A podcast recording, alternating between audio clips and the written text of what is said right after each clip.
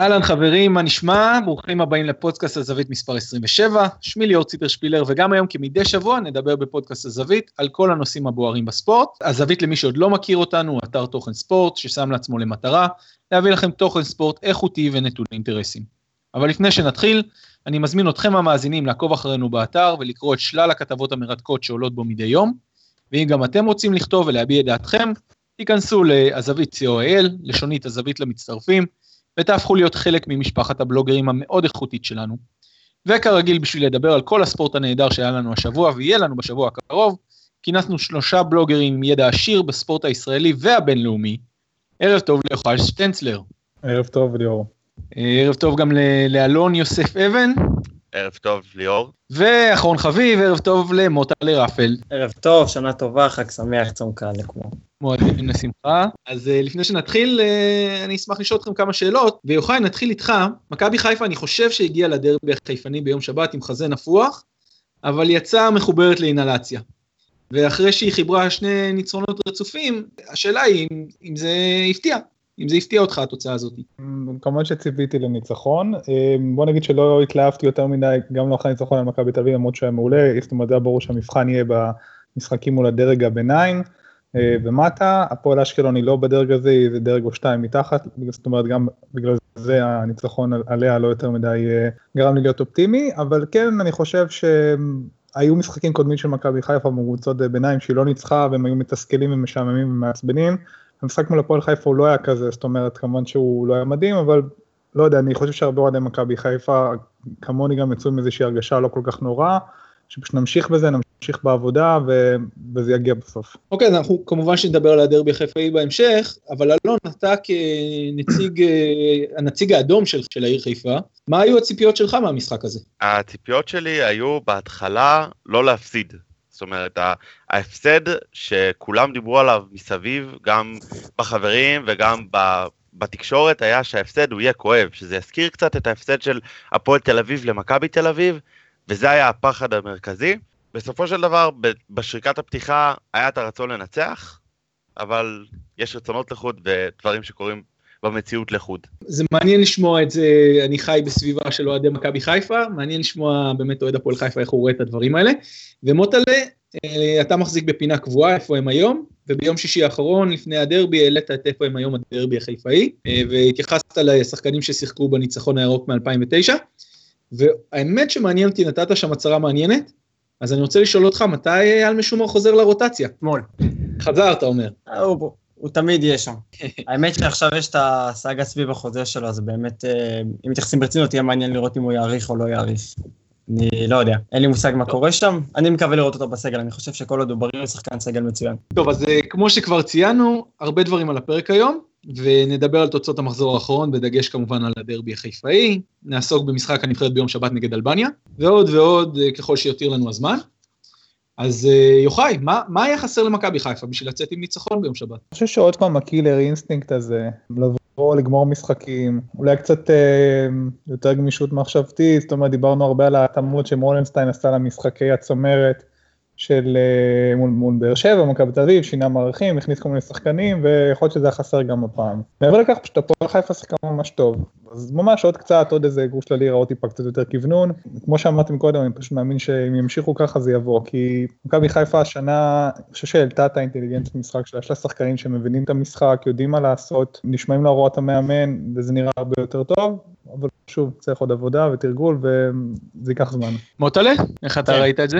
יש אה, שני צדדים בדרבי הזה מבחינתי בתור אוהד מכבי. קודם כל זה הצד, אתה יודע, האמוציונלי של לקטוש את הפועל, לנצח, לעשות את הרצף הזה של העשרה ניצחונות, שזה לא קרה וזה די מאכזב, ואם מסתכלים על זה, ומאוד קשה לעשות את זה כמובן בזמן המשחק עצמו, אם מסתכלים על זה בתור משחק נתון, אני יוצא דווקא די מרוצה. מרוצה למרות התיקו המופס, אתה חושב שמכבי חיפה שיחקה טוב, וזה מעיד משהו גם על ההמשך, אני מבין.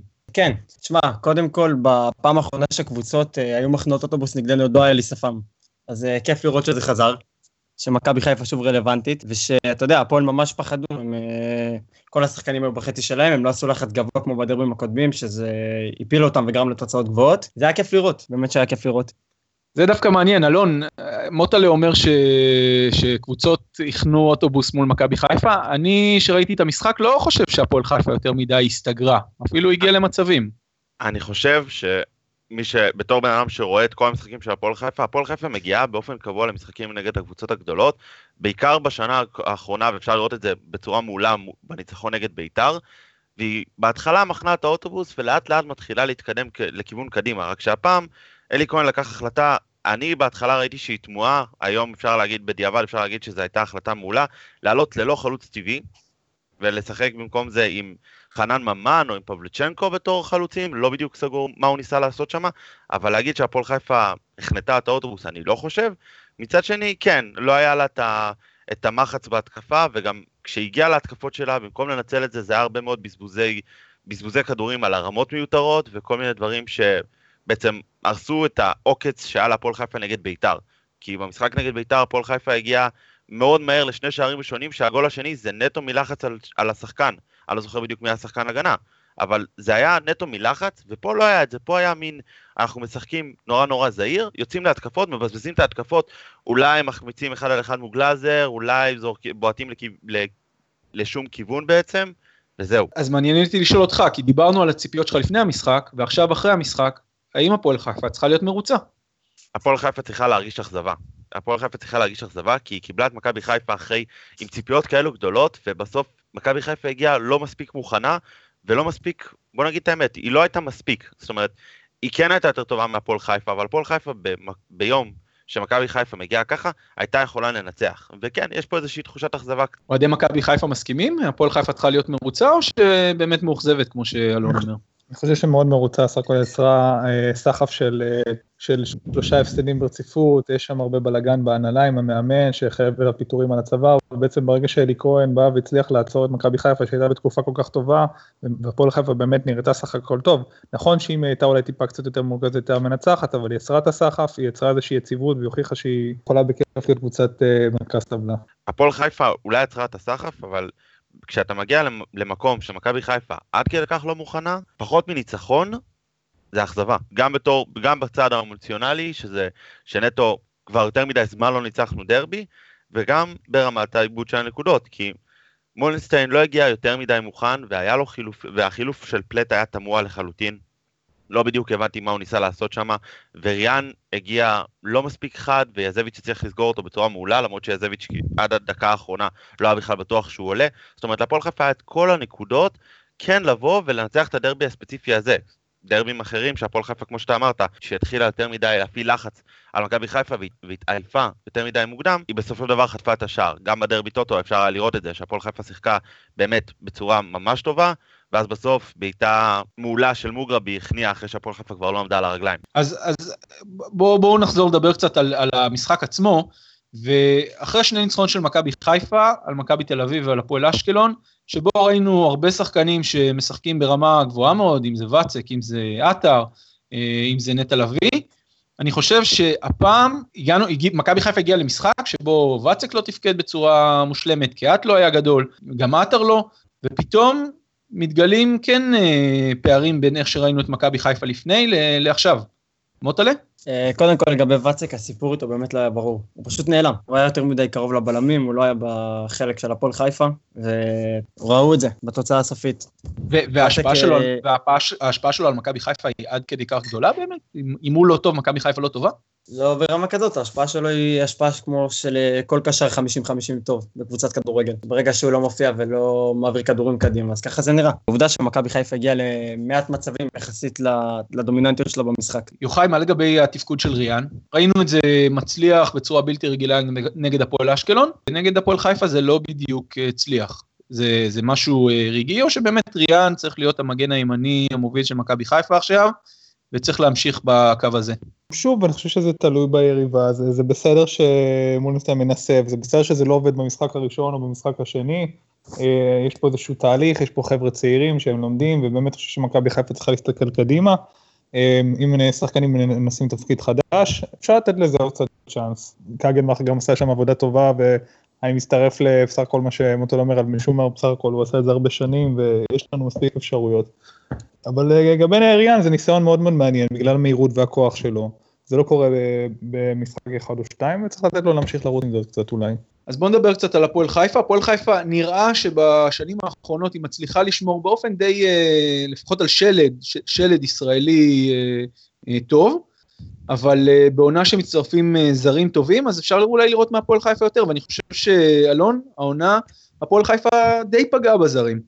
הפועל חיפה פגעה בזרים, אבל היא לא תוכל להיות בחיים קבוצה של פלייאוף עליון. כי הפועל חיפה מבחינה ניהולית, היא לא מספיק טובה כדי להגיע לפלייאוף עליון. אם מתעסקים כל הזמן בפיטורים של אלי כהן, למרות שהתוצאות שלו בסך הכל הן לא כל כך רעות. ואם מתעסקים כל הזמן במריבות בין, בהנהלה, ומתעסקים בקהל, ומתעסקים במיליון ואחד דברים, אתה לא תצליח להגיע לפלייאוף עליון, וזאת הבעיה של הפועל חיפה כבר שנים. מתעסקים יש קבוצה כזאת שקוראים לה בית"ר ירושלים שעושה את זה כבר uh, כמה שנים, אבל, אבל כן, אין ספק שהפועל בית"ר קצת רגילים לזה, וחיפה באמת ברמה הניהולית עוד לא שם. ובבית"ר גם יש להם את הקהל שבאמת תומך ו- ומעודד, זאת אומרת, דרבי בית של הפועל חיפה והביאו 5,000 אוהדים מול 21,000 של מכבי חיפה, זה, זה אומר את הכל. כן, אבל אני חושב שבסוף אמנם שמועות ובעיתונות אה, מדברת כל הזמן על פיטורים של אלי כהן, אבל אה, יואב כץ אמר באופן די ברור, אלי כהן לא מפוטר. מצד שני, יותר מדי שחקנים בכירים הגיעו ליואב כץ, וזה מתבסס גם על ידע אישי וגם קצת על התקשורת שמדברת על זה, ששחקנים מאוד מאוד בכירים שיואב נורא נורא מעריך, הגיעו אליו ואמרו לו, תשמע, עם אלי כהן זה לא ילך. אז לדעתי, תוצאה שתיים לא טובות בשבועות הקרובים, ואנחנו נראה כבר מאמן חדש, ואני יודע בוודאות שיש כבר שיחות עם מאמנים, אז אני, השאלה היא מתי זה יקרה, זה לא אם זה יקרה. ומי זה יהיה כמובן, קלינגר או מישהו אחר. זה או קלינגר, קלינגר, איווניר, יואב כץ רוצה את אוחנה, אני לא רואה את אל אוחנה מגיע לפועל חיפה. או שאולי כן, אבל זה, זה כבר תשובה של אוחנה. יש סיכוי שהמאמן שלכם זה יהיה שגיא כהן? כי ממה שאתה אומר זה נשמע שיואב כץ עשה הגרלה בין כל הפרשנים הגרועים של ספורט 5 ואתה יודע מה שיצא יצא. זה הפחד. זה דווקא יכול להיות ניסוי מרתק. עשו את זה באשקלון. שהפועל חיפה מתפתחת להיות הקבוצה הטובה בעולם. טוב, אז, אז בואו נעבור לדבר קצת על הפועל באר שבע, והפועל באר שבע ממשיכה להרשים, ניצחה 5-1 את אשקלון, כבר פתחה פער של 4 נקודות על המקום השני, על מכבי פתח תקווה, ואם מדלגים רגע על מכבי פתח תקווה זה כבר 5 נקודות ממכבי תל אביב. משהו טוב קורה בהפועל באר שבע, מוטלה? משהו טוב ממשיך לקרות בהפועל באר שבע. זה נראה שיש סוג של פער מכבי תל אביב כאילו נתקעה ב-2015 והפועל באר שבע, לא רק שהקדימו אותה, עכשיו היא מכתיבה את הקצב בעצם. היא מובילה, היא פיבוריטית במשחקים, היא תוקפת, מכתיבה את הקצב, וכל, גם מבחינה רעיונית של בניית סגל יותר, יותר טובה, זרים יותר טובים, ישראלים יותר טובים, פשוט הכל, גם בעלים. אז, אגב. אז אנחנו אחרי תשעה מחזורים אמנם, אבל, אבל אנחנו, זאת אומרת, הציפיות הן שהפועל באר שבע הולכת כל הדרך, בטח איך שמכבי תל אביב נראית כרגע, או שיש עוד סיכוי לשינויים?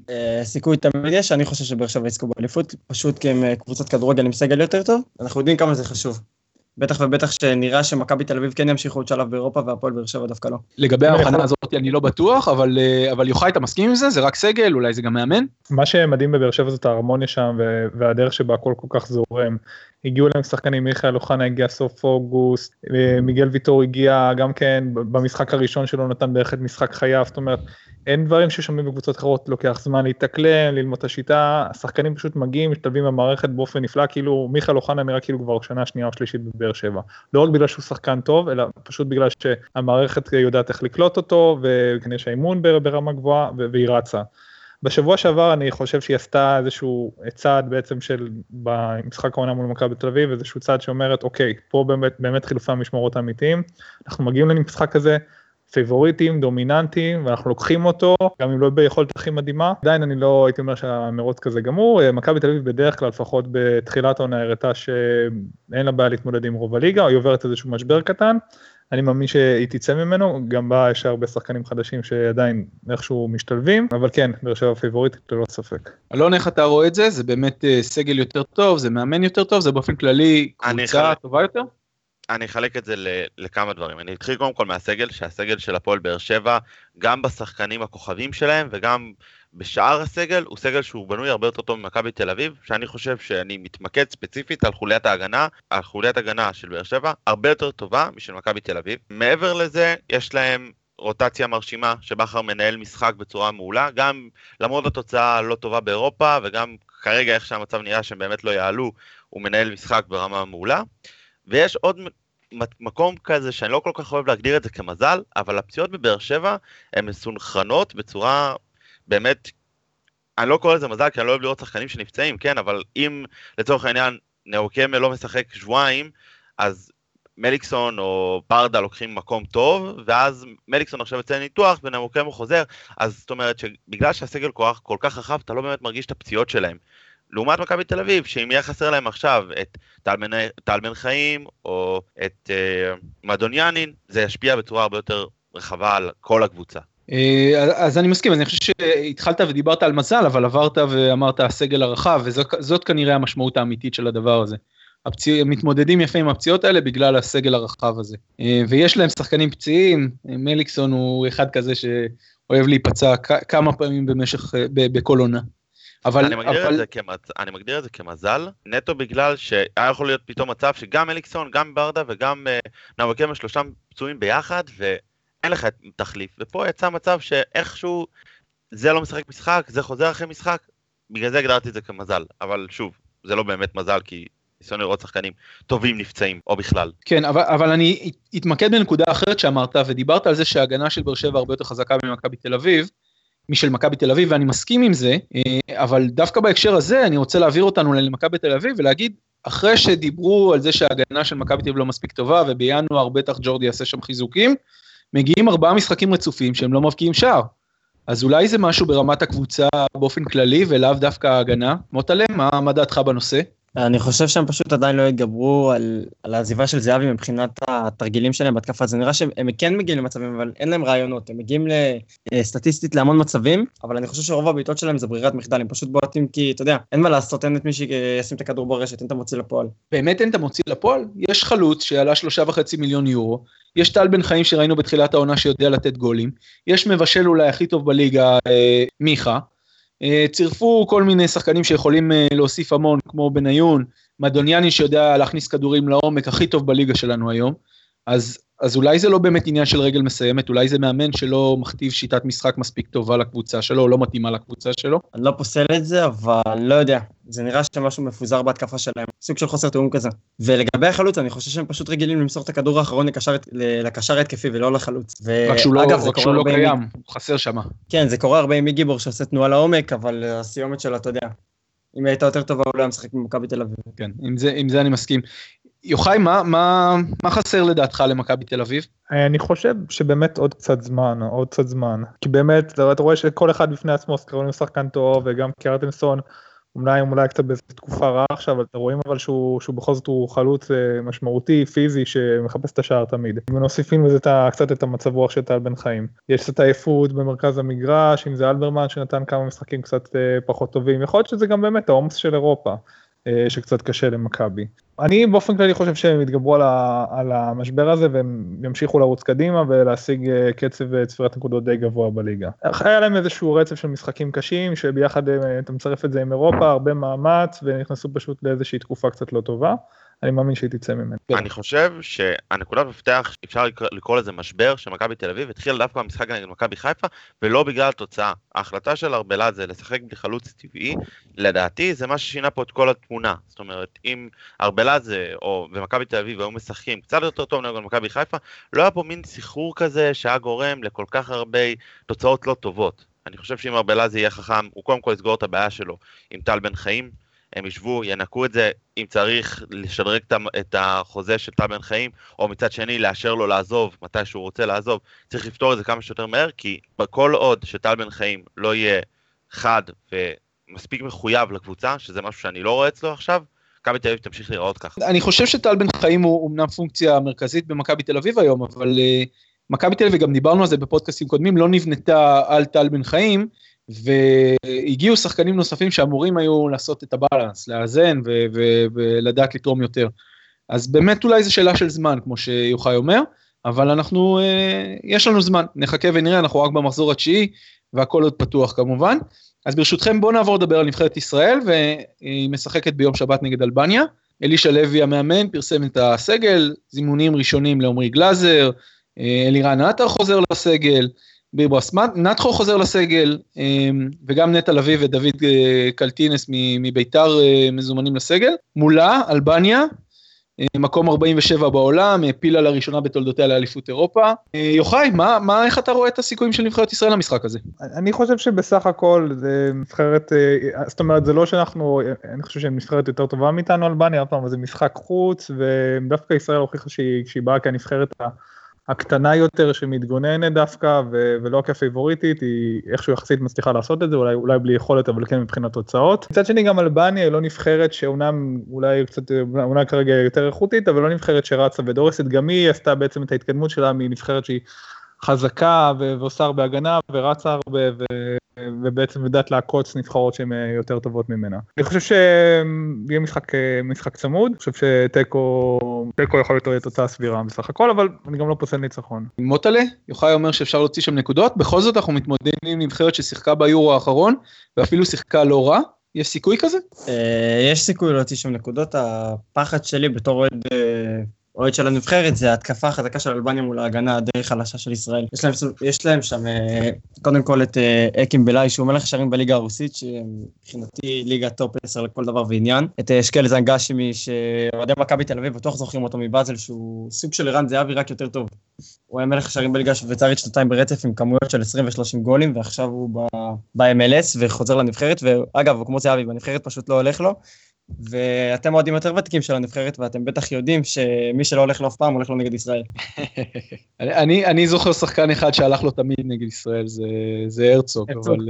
אה, אלון, יש פה, יש פה אופטימיות קלה באוויר, ולמרות שבאופן מפתיע אלישע לוי לא זימן אף שחקן מהפועל חיפה לסגל הנבחרת, אתה כן רואה סיכויים? אני הולך להיות הפסימי בפאנל המאוד מכובד הזה. כי אנחנו אגב, מגיעים... אגב, רק לציין, גם אני פסימי, לדעתי אנחנו מפסידים שם. אה, כי, כי, כי התחלת ואמרת מוטלה שיש סיכוי להוציא שם נקודות, אבל... כן. אה, שמע, יש סיכוי שמחר אני אעלה הירח. זה דווקא לא נראה לי שיש סיכוי, אבל אוקיי. אני חושב שהמשחק מול אלבניה הוא משחק מאוד מאוד קשה. אנחנו מגיעים קודם כל לקהל שהוא קהל מאוד מאוד ביתי, למרות שעכשיו החלפנו, החליפו את האיצטדיון היום בגלל כל הסיפור הביטחוני, וה, והאיצטדיון מ-30 ומשהו הצטמצם ל-12, הקהל שלהם הוא קהל שנורא נורא אוהב את הנבחרת שלו. סתם לדוגמה, למשחק האחרון הביתי נגד מקדוניה הם הביאו 14,000 צופים, שזה נראה לי די מרשים נגד קבוצה מול נבחרת כמו מקדוניה. ובנוסף לזה יש גם את העניין של האווירה העוינת כלפי ישראל. אני לא אכנס כאן לפוליטיקה ולכל מה שקורה שם, אבל עובדה שניסו לפגוע, רצו לפגוע בישראל, בנבחרת הישראלית. זאת אומרת, יכול להיות שאנחנו נגיע לשם למשחק של אווירה נורא נורא עוינת ו- וכל הזמן קללות וצעקות, זה יכול מאוד להשפיע על השחקנים. ובנוסף לזה אנחנו גם מדברים על נבחרת שהיא, אני חושב שהיא הרבה יותר טובה מישראל, כמעט בכל פן. זאת אומרת, בעיקר, דווקא אני לוקח דווקא את הצד ההגנתי שלה, שלמרות שהקפטן הבלתי מעורער שלה אה, פרש אחרי היורו מהנבחרת, אה, סאנה קוראים לו, אם אני אומר את השם שלו נכון. כן, סאנה, הוא היה במרסיי, בלאציו, שחקן מאוד מנוסה. נכון. שחקן שלי במנג'ר הרבה שנים. אז דווקא אגב, בגלל... גם אה, חמדי סאליהי, אקס הפועל חיפה, הוא פרש מהנבחרת. נכון. אז דווקא בגלל, שהוא, למרות שסליחה שהוא פרש, לאלבן יש קו הגנה שהוא מאוד מאוד חזק, ועובדה, הם, הם ספגו לא הרבה שערים גם בדרך שלהם ליורו וגם ביורו עצמו, למרות שביורו הם קיבלו בית שהוא מאוד מאוד קשה והיה להם את צרפת בבית, הם לא קיבלו שם תפוס, תבוסות, ומצד שני הם נראו ממש לא רע מבחינה הגנתית. אלבניה מגיעה הרבה יותר טוב למשחק הזה, בניגוד לישראל שלדעתי המשחק האחרון די הראה איפה מקומה האמיתי של ישראל. יש לי תחושה שאלבניה מנצחת לא ניצחון גדול.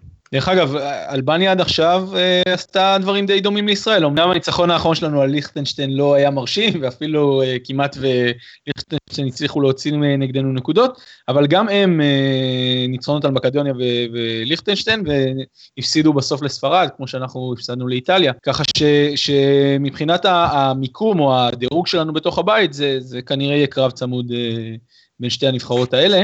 אבל יוחאי, אני, אני אשמח אם תשפוך לנו קצת אור על, אה, על אלבניה. טוב, קודם כל מוטלה קצת סיפר על השחקנים שלהם ועשה עבודה טובה ואין כל כך מה להוסיף על זה. מה שכן, אלבניה היא בעצם, אה, צריך להבין שזה נבחרת למעשה, שזה נבחרת שווייץ ב', זאת אומרת כל, כל ה...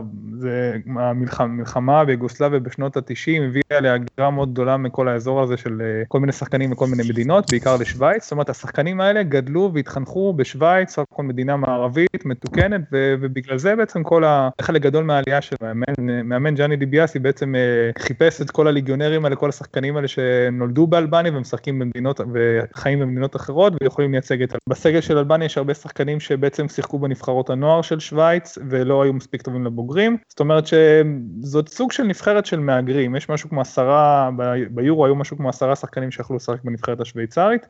מה גם שהם משחקים הרבה שנים כבר ביחד תחת, תחת המאמן איטלקי דיביאסי, אה, יש להם יחסית שיטה קבועה, הם מכירים אחד את השני, ומה שאני לא יכול להגיד על הסגל שלנו, שבין משחק למשחק משתנה יחסית בצורה מהותית. כמו שבנבחרת אלבניה יש מלא שחקנים שיכולים לשחק בנבחרת שווייץ, גם בשווייץ יש מלא שחקנים שיכולים לשחק באלבניה. יש לי חבר אלבני שככה נתן לי הרבה מאוד מידע לפני, לפני היורו לגבי אלבניה, והוא אמר לי שהרבה מאוד שחקנים של שווייץ ודווקא המובילים, ש... באמת שקירי זה אחד מהם וזה בעצם הסמל כל הזמן של האלבנים. גם הוא בסופו של דבר נולד דווקא באלבניה והיה אמור לשחק באלבניה, פשוט אלבניה לא הייתה נבחרת מספיק טובה והוא בחר לשחק בשוויץ.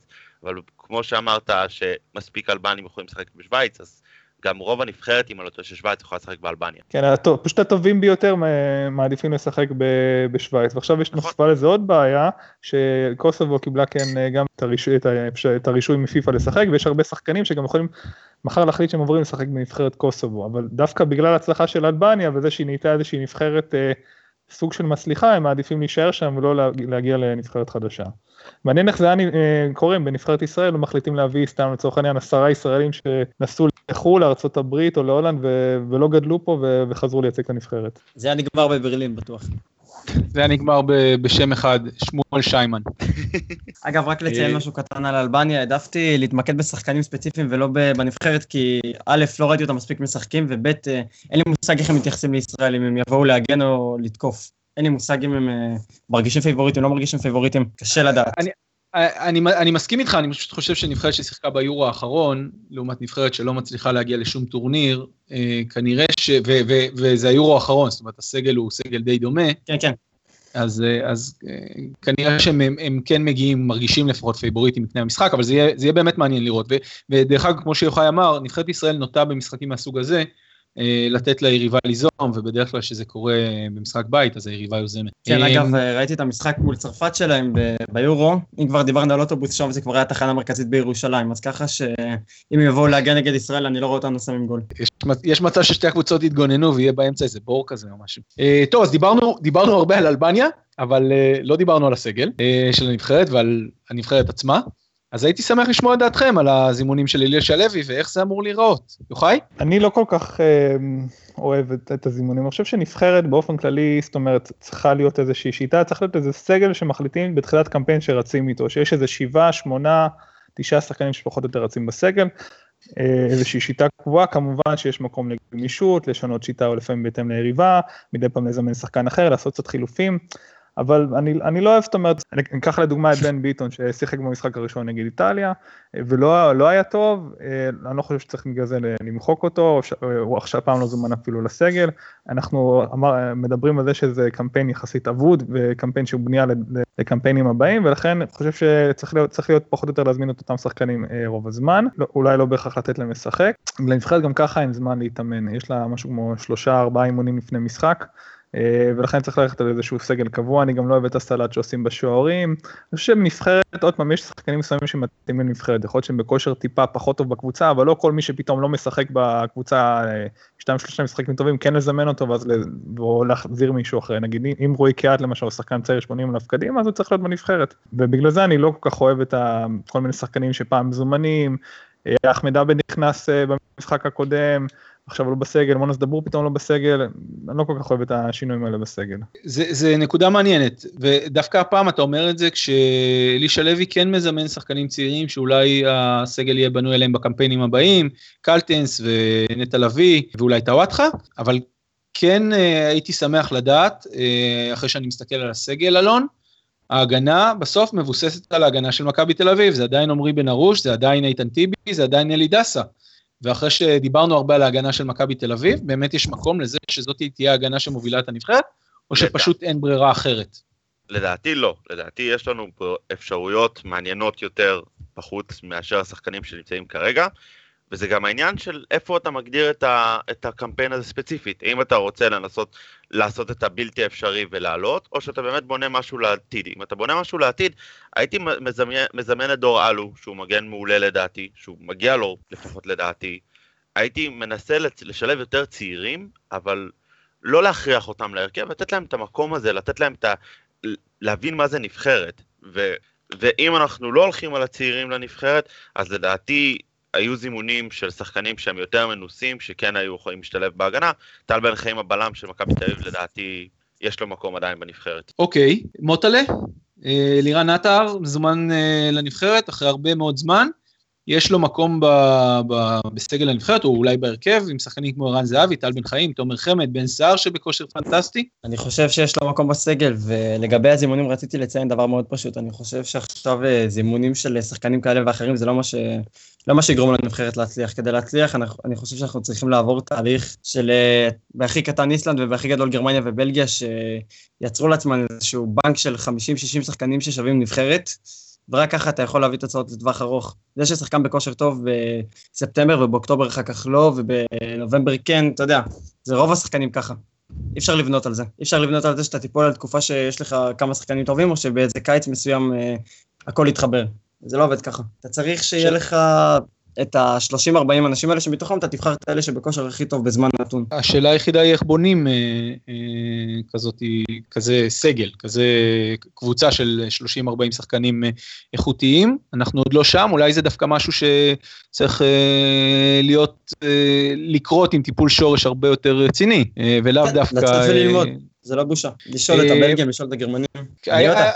היה ניסיון עם מיכאל ניס אה, של מנהל מקצועי לנבחרות צעירות, אני חושב שהוא אה, התחיל, זה היה אולי משהו חיובי, אבל משום מה, או לא משום מה, כמו שקורה בנבחרת ישראל או בישראל בכלל, דברים טובים שמתחילים, מסתיימים מכל מיני סיבות. במקרה הזה. לא ניצחנו את פורטוגל בחוץ, אז הוא חייב לעוף פשוט. היה שם כנראה גם עניין של כסף. אה, אבל מעניין אותי לשאול אתכם על עמרי גלאזר, אחרי שלושה משחקים במכבי חיפה, אה, הילד הזה מזומן לנבחרת, די ברור שהוא לא ישחק, אבל אה, זה נכון לזמן שוער כזה צעיר לנבחרת בשביל שיקבל קצת את האווירה. אם להתחבר למה שאלון אמר, אז כן, זה רק בשביל לספוג את האווירה. ובעיקר שזה שוער שהציג יכולת טובה גם בעונה שעברה, לא רק השנה. נכון, נכון. את זה, את זה קצת שכחתי לו, אבל אבל בכל זאת שוער צעיר כזה, אה, כנראה שהופעה במכבי חיפה היא משהו קצת יותר אה, רציני עבורו. טוב, אז אנחנו מתקרבים לסיום, ואני רוצה כהרגלנו לשאול אתכם את אה, שאלת הבונוס שלנו. ושאלת הבונוס היום היא מתעסקת בבחירות בארצות הברית, דונלד טראמפ עתיד כנראה לפי הסקרים, אין לי מידע מוקדם, להפסיד בבחירות הלילה בארצות הברית, וכבר אנחנו רואים ציטוטים שלו בעיתונות שאומרת שצריך לבדוק את התוצאות, וזה מעניין אותי, כי אותי זה מחזיר לכל מיני בכיינויות של שחקני כדורגל ותירוצים שלהם על כל מיני דברים שקרו להם, והיה מעניין אותי לדעת אם אתם מצליחים להיזכר בדברים כאלה, איזושהי בכיינות, איזשהו משהו ששחקן כדורגל אמר, אה, והאשים את כל העולם חוץ מאת עצמו בהפסד או בהחטאה. זה קלאסי למה שדיברנו עליו בתחילה, זה הדרבי החיפאי, וזה ישראל כהן, שהיה בלם של הפועל חיפה, ואי אפשר לשכוח לו את ההצגה היפהפייה הטלוויזיונית שיום אחרי הדרבי, שלכאורה הוא מכר, לכאורה לא לכאורה, זה נתון לשיקול דעת הצופה, פשוט בכה בטלוויזיה בשידור חי שהוא לא עשה כלום, ושסתם מאשימו אותו למרות שהיה ברור שהוא עשה כל דבר שהוא יכול כדי שישרק שם הפנדל. זה שהשופט קצת ריחם עליו בהתחלה זה היה נחמד, אבל כשנשרק הפנדל והפסדנו זה היה מאוד מאוד כואב. יוחאי מוטלה? טוב, דיברת על התבכיינות ותירוצים, וכמובן שהשם הראשון שלו לראש זה ז'וזה מוריניו. יש בערך אלף אפשרויות מהשופט עד השחקנים, אני חושב שהשיא הוא כמובן רופאת הקבוצה, שגרמה לאחד ההפסדים, ופוטרה בעקבות כך. כן, זה, זאת הייתה אחת הדוגמאות שלי האמת, אה, כן, זה, ז'וזה מוריניו הוא אחד המובילים בתחום הזה. מוטלה? דיברתם על ההפסד הצפוי של טראמפ, אז קודם כל אני חושב שהבעיה שלו שהוא לא למד מהכדורגל שלנו כמה דברים. לפני משחק חשוב קודם כל עושים ערב קריוקי, או שהולכים לקברי צדיקים. זה א', וב', הוא יכול ללמוד מאשר אלון שפיטר את חיים סילבס והחזיר אותו אחרי ארבעה ימים, ואז רעננה הגיעו לפלייאוף. אז שיבקש בחירות חוזרות, ובינתיים הוא יפטר את היועץ המשפטי שלו, יחזיר אותו, והדרך ל... להיות נשיא סלולה. זה טוב. אה, אני, אני בטוח שדונלד טראמפ מאזין לנו, אני מקווה שהוא יישם את ההמלצות שלך, מוטלה. אני, אני רק כן. אזכיר את דודו עוואט, שקיבל גול בליגת האלופות, אני לא זוכר נגד מי, ואחרי זה סיפר שהאורות צנוורו אותו. טוב חברים, אז uh, הגענו ל- לסיום, uh, ואני רוצה להגיד תודה רבה ליוחאי, uh, לאלון ולמוטלה. היה לי לעונג, אה, ותודה רבה כמובן לברק קורן שמאחורי הקלעים ודואג אה, שהפודקאסט הזה יצא לפועל אה, ולערוך אותו כמו שצריך. אני מזמין אתכם להאזין לנו גם שבוע הבא, ובינתיים תמשיכו לעקוב אחרינו באתר ולקרוא את הכתבות המעניינות. ניפגש בשבוע הבא, ביי ביי.